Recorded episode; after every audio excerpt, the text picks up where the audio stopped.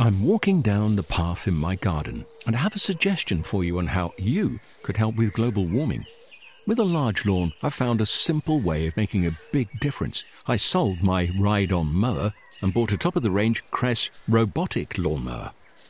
It runs off rechargeable batteries and uses cutting edge technology to mow and maintain a lawn this size. The petrol mower has gone, and with it, the emissions. I actually don't know why I didn't sell the ride on sooner. With the Kress robotic lawnmower, the lawn is actually looking better. The tiny grass cuttings fall into the grass roots, helping to fertilize the grass. And the family doesn't have to put up with the noise and fumes from the ride on. And I've freed up more of my time to spend with them and in the garden. It's an easy step, and you could also be making that change today. Ask for Kress in your local garden machinery dealer or visit kress.com. Last Saturday was a very important date in the horticultural calendar World Naked Gardening Day. Plant enthusiasts around the world celebrated the human body and nature by tending to their gardens in the buff. Two gardeners who bared all were presenter Michael Perry also known as Mr. Plant Geek, and Kirsty Ward, who runs the hugely popular Instagram and blog My Little Allotment. I think for me, World Naked Gardening Day is something that's really fun. It's quite liberating. I actually got involved for charity about six years ago. We were raising money for Perennial, which is the Royal Gardeners Benevolent Society. And I think the first thing we did was a cheeky photo shoot at the Kensington Roof Gardens down in London. I have issues with my body and my appearance, as you know, everyone does, but this is just a time to sort of go outside and celebrate and and just forget things a little bit and not worry. And I think that's what gardening on a whole is uh, you know for me is to you know forget all those worries and and be happy so why not celebrate it by doing something so fun and getting involved with the community. Yeah, I mean, you have to do it as legally as possible and as safely as possible. So, obviously, we're avoiding brambles, roses, but there's plants that have soft edges that are actually more pleasurable to be around, like stachys, lamb's ears, or of course, you might need a fig leaf or a paulownia, big giant leaf as well. whatever shape or size you are, it's okay. And I believe that a lot of followers that were getting involved with World Naked Gardening Day were finding it almost cathartic. You know, this is kind of, this is me. And so it's nice to not only have risen this money for charity, but help people in their own acceptance. Social media was awash with the gardening community embracing their love for all things natural. Ferns, fig leaves, fruits of all kinds were useful props in pictures. This all sounded slightly uncomfortable to me, so I stuck to my warm, cosy gardening clothes. There's always next year, I suppose. Right, anyway, on with the show. I'm Guy Barter, and welcome to the RHS Gardening Podcast. How does your garden inspire you? For me, it's all about nature, the course of the seasons, wildlife. My apples are in flower, little fruits are forming. It's the way nature goes on in these times. It's very reassuring. The variety, the colours, the scents in our garden spaces encourage creativity, from helping us get inventive in the kitchen to connecting us with nature. In today's podcast, we're digging into how gardens help us think and live in experimental and fun ways.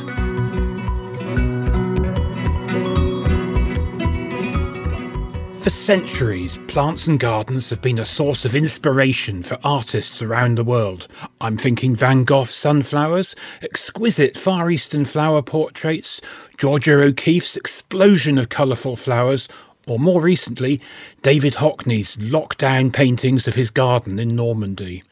But pictures of plants are not only beautiful, but can be really useful. This is something Dr. Chris Thorogood often tells his students at the University of Oxford. Chris is the Deputy Director of Oxford's Botanic Garden and Arboretum, but he's also an author and illustrator with an unusual focus. So I've always illustrated plants and actually other wildlife as well. I used to paint sea creatures a lot when, when I was small. And actually I've done it ever since I can remember. So when I was a child, I had a bedroom windowsill that was absolutely festooned with plants. It was a veritable jungle in my bedroom. And I had uh, fish tanks crammed with pitcher plants and orchids and, and things growing up the curtain poles. My, my poor parents, I tell you. And um, I remember sitting on my bedroom floor with a, a pad of paper, just sort of doodling and, and drawing drawing all, all of the plants that I grew on my windowsill. And really, that's a passion that I've taken with me ever since because now, as a botanist, I get to travel and see plants in beautiful places around the world. And I love nothing more than to come back from a botanical adventure and then conjure up some of the, uh, the magic that I've seen on canvas.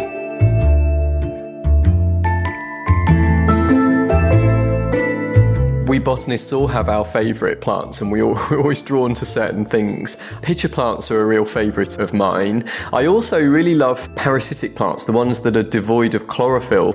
So some of these really creepy looking plants don't produce functional leaves because they steal all of their nutrients from other plants. And some of them are really, really beautiful. There are these plants called broom rapes or Orobanche is their proper name and they siphon off sap, water, and, and nutrients um, from the roots of other plants. And some people describe them as looking like withered orchids, which I think is really unfair because they're actually the, the most beautiful plants. They're really, really delicate and they've got these wonderful colours um, that you wouldn't expect because none of them are green. And, and um, I love to paint those.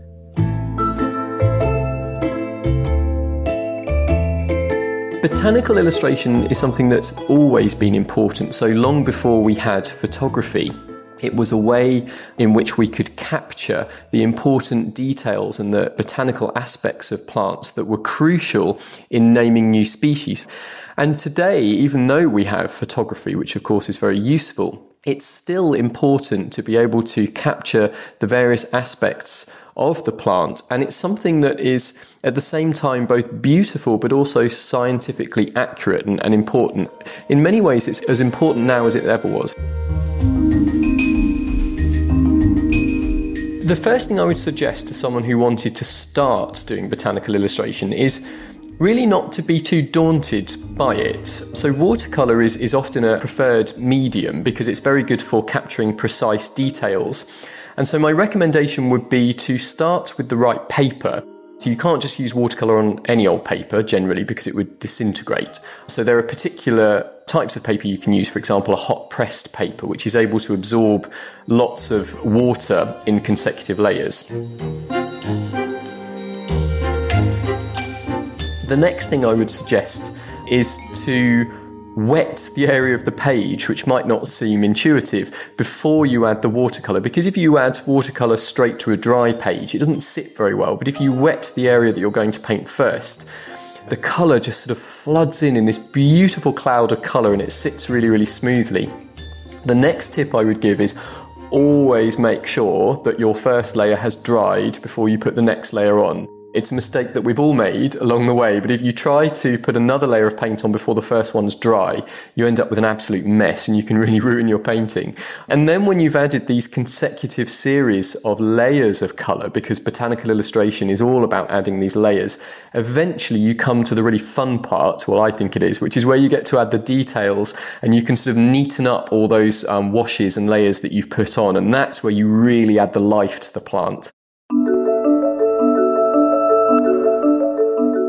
If you've never picked up a pen or a paintbrush before and you have a garden and you're tempted to start, my advice would be to just try because I know a lot of people who were surprised at their own ability, particularly with pen and ink and watercolour. Not technically too difficult. There are other paints that, that require a lot of time and practice, oil paints, for example. But with watercolour, there really is a process involved. And if you follow certain steps, you really can achieve great results. So I would recommend trying and, and seeing how you get on.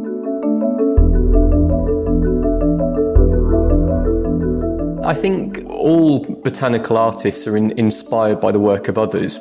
I remember when I was a child visiting the Marianne North Gallery in Kew, and I was captivated by that, not so much because of the technical ability um, shown in the artwork, and by the way, she was an early botanical explorer.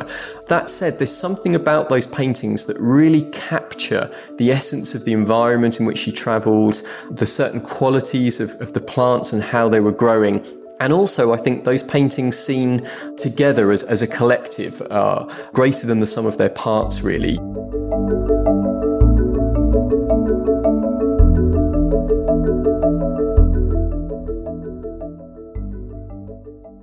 Thanks, Chris. And at the RHS, we have a fantastic archive bursting with beautiful botanical illustrations.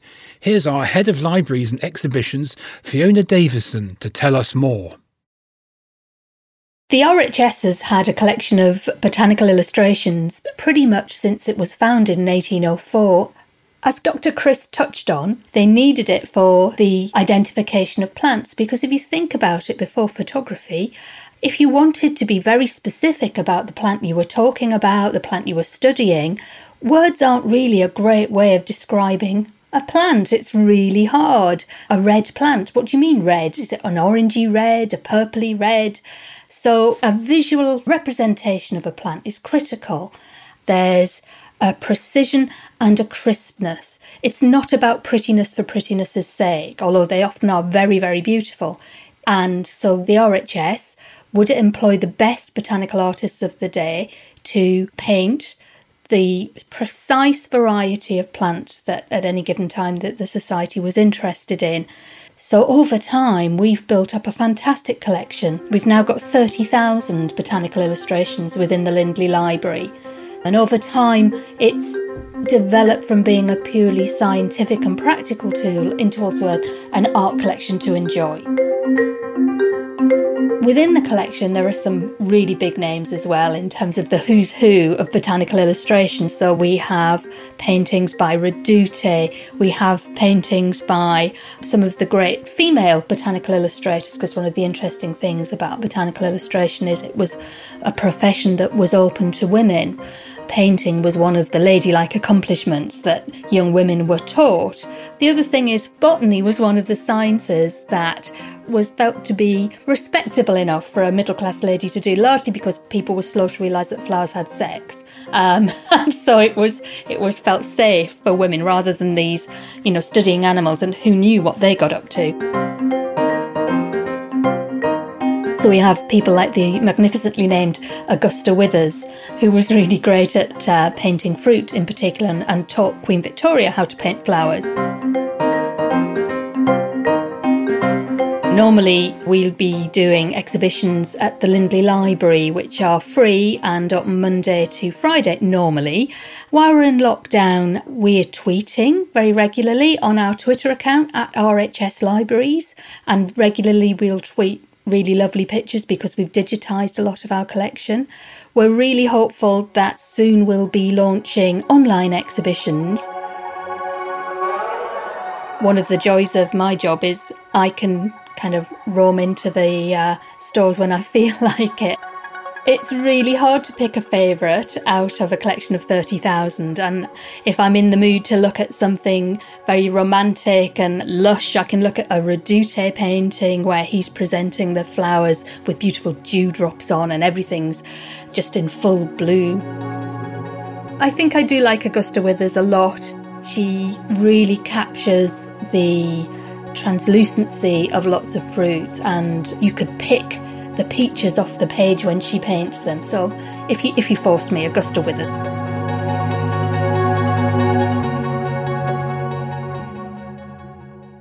A great insight into our archives from Fiona there. Now, our first guest, Chris, isn't the only one with a love for bloodthirsty plants. Here's another gardener with a love for the carnivorous type. Hello, I'm George Hassel and I'm the RHS Young Ambassador. Let's hear about his infatuation with tropical pitcher plants, Nepenthes. They also call it a monkey cup. It's got quite long leaves, and on each leaf is a sort of cup, and it's got a little sort of leaf on top of it to stop water getting in. And they're just really Alice in Wonderland. They're really crazy. Inside the cup, there's digestive enzymes, and basically, around the lid it secretes this sort of sugary liquid, and things like flies and even mice get attracted to them. Then they drink this solution, and it sends them a bit drunk and disorientated. Then they slip on the lid, fall into the liquid, and get digested. First time I came across the Nepenthes was at RHS Wisley in the greenhouses there. I remember someone taking us around, and um, specifically, I remember them saying that sometimes they find like mice skeletons in the Nepenthes, and that just sort of captured my imagination right away. The fact that a plant can literally eat a mouse, that's just, you know, crazy. Nepenthes, they're very diverse plants. They can go from quite a small cup to um, ones that can pretty much engulf a rat, really. They've various colours. They can go from sort of a very deep, dark red to a sort of a lightish green. It's just a total reversal, isn't it? Of you, you always think that plants are at the bottom of the food chain, but whereas in fact, since you know, like Borneo and things, they can eat rats and things. It's just mental. I think as regards to plants, there's a stereotype that they're quite boring, whereas in fact they're so well adapted to survival and they're so different and diverse. It's it's just a really good example of Nepenthes. Just makes me feel sort of full of wonder, really. Just, it's very hard to get into your head that it's an actual plant, that it's not, you know, somebody's made this. It's literally evolved like that, and it's just a really crazy thing to look at, and um, makes you feel sort of in admiration for the plant, really, that, you know, this plant has evolved that way and it's learned how to survive in these harsh environments. Whenever I'm at, you know, in the RHS shows or anything, I really like going over to the displays. So I think it's great to see them in the natural environment. It's, you know, it's always nice seeing it in a little pot somewhere, but, you know, to see it hanging off a tree with um, air plants and moss around it, it's always something beautiful. And yeah, I think I'll always have an admiration for him.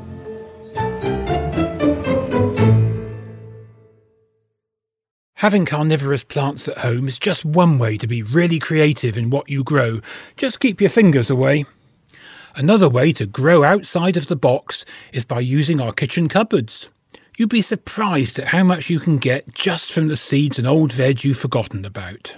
One of the seeds you often find in the store cupboard are mustard seeds. These are a member of the cabbage family or brassicas. They can be sown to produce little things called mini greens, which are essentially the seedlings like mustard and cress that you snip off with your scissors and sprinkle over your salads. Cabbage family seeds last for seven years or even more, nine years in some cases, so you have an excellent chance of good results when sowing mustard seeds. I think it's great fun to impress my friends with tricks like this, so I was keen to learn more. To help me, I spoke to Leigh Hunt, our Principal Horticultural Advisor. It's interesting when you get looking in the cupboard, along with your kind of herbs and spices. There is a lot of things potentially that you could have a go at growing. And I'm really looking for whole seeds rather than crushed or ground spices here. So things that are automatically coming to my mind are things like caraway and coriander seeds as well, because at least to start with, they're whole. And I think often it then depends about have we actually had these in the cupboard for a very long time? You know what it's like when you open the jar and there is absolutely no smell at all. And you're kind of thinking, well, if the smell's gone, are they actually going to be viable to begin with? And I think really there's only one way if you've got those whole type seeds to, is to get them out and try and grow them because let's face it, they'll either grow or they won't. and there's only one way to find that out.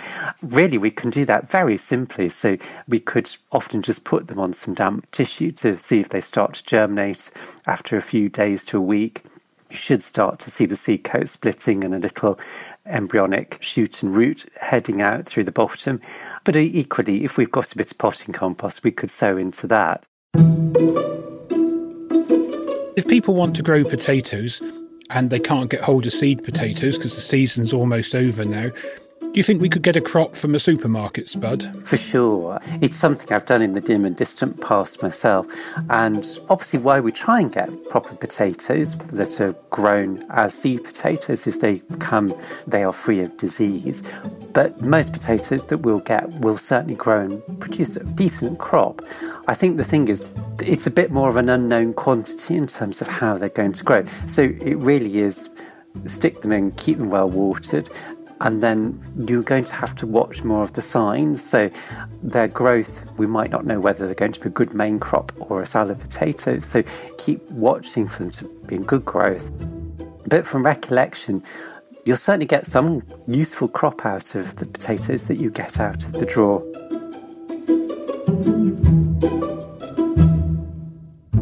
What do you reckon on the seeds inside tomatoes? Do you think they'd be viable? The tomato, by its very nature, is a ripe fruit, so it should stand a pretty good chance of producing plants and therefore potentially producing fruit.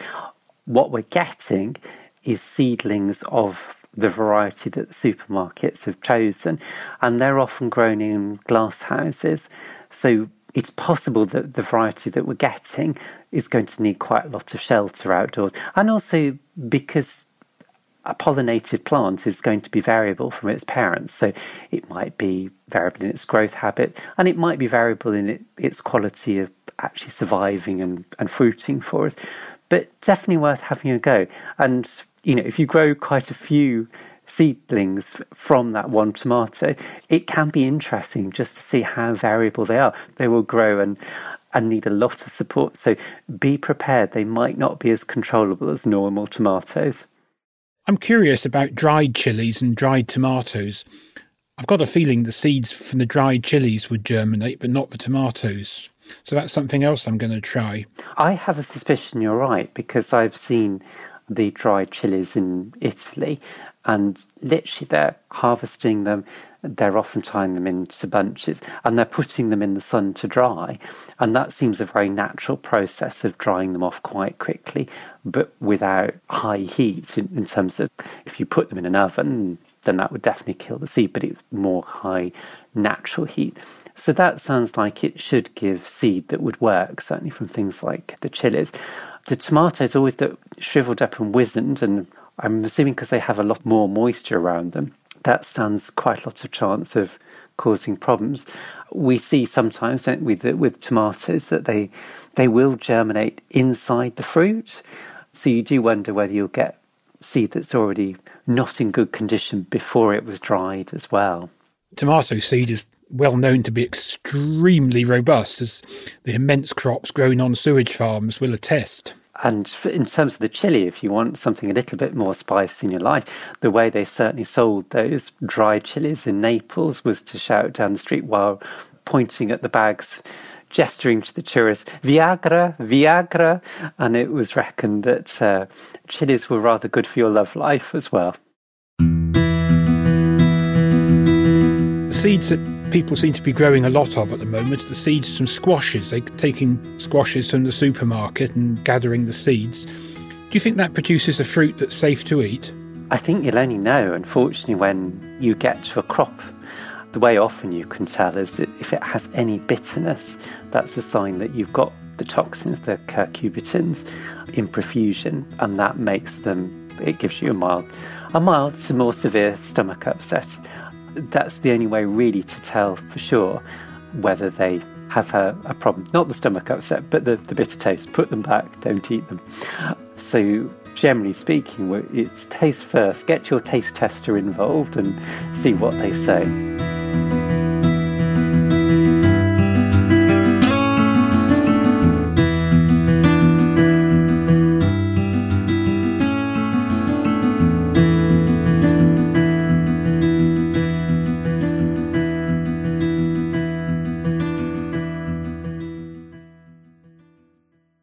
Have you been creative in your garden? Let us know. You can get in touch on social media. Just search for the RHS and use the hashtag RHS Podcast. As always, rhs.org.uk slash podcast has more on everything you've heard today. Fiona Davison will be back next week. She'll be talking to landscape architect Sarah Eberle, who has a soft spot for a spiky tree. It's got these wonderful bright green filigree leaves that come out in the early spring, followed by a pure white blossom. But behind all that are these huge thorns. So it's a bit of a dichotomy there between how it looks and actually how it talks to you when you grab hold of it. It really is quite a sharp plant. Goodbye for now from me, Guy Barter.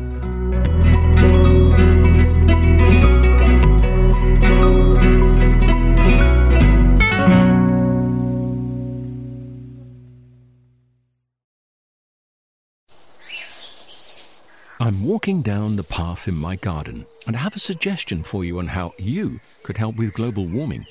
With a large lawn, I found a simple way of making a big difference. I sold my ride on mower and bought a top of the range Kress robotic lawnmower. It runs off rechargeable batteries and uses cutting edge technology to mow and maintain a lawn this size. The petrol mower has gone, and with it, the emissions. I actually don't know why I didn't sell the ride on sooner. With the Kress robotic lawnmower, the lawn is actually looking better. The tiny grass cuttings fall into the grass roots, helping to fertilize the grass. And the family doesn't have to put up with the noise and fumes from the ride on. And I've freed up more of my time to spend with them and in the garden. It's an easy step, and you could also be making that change today. Ask for Kress in your local garden machinery dealer or visit kress.com. Discover the beauty of an RHS membership all year round. Save 25% off an RHS membership today when paying by direct debit. Prices start at just £55.50. With a membership, you'll gain access to an array of special events at our gardens all year round. Be the first to know about RHS flower shows and get exclusive member only days, plus reduced rate tickets and you'll have the chance to enhance your gardening know how with access to free expert garden advice, monthly editions of the Garden magazine, and so much more. Terms and conditions apply.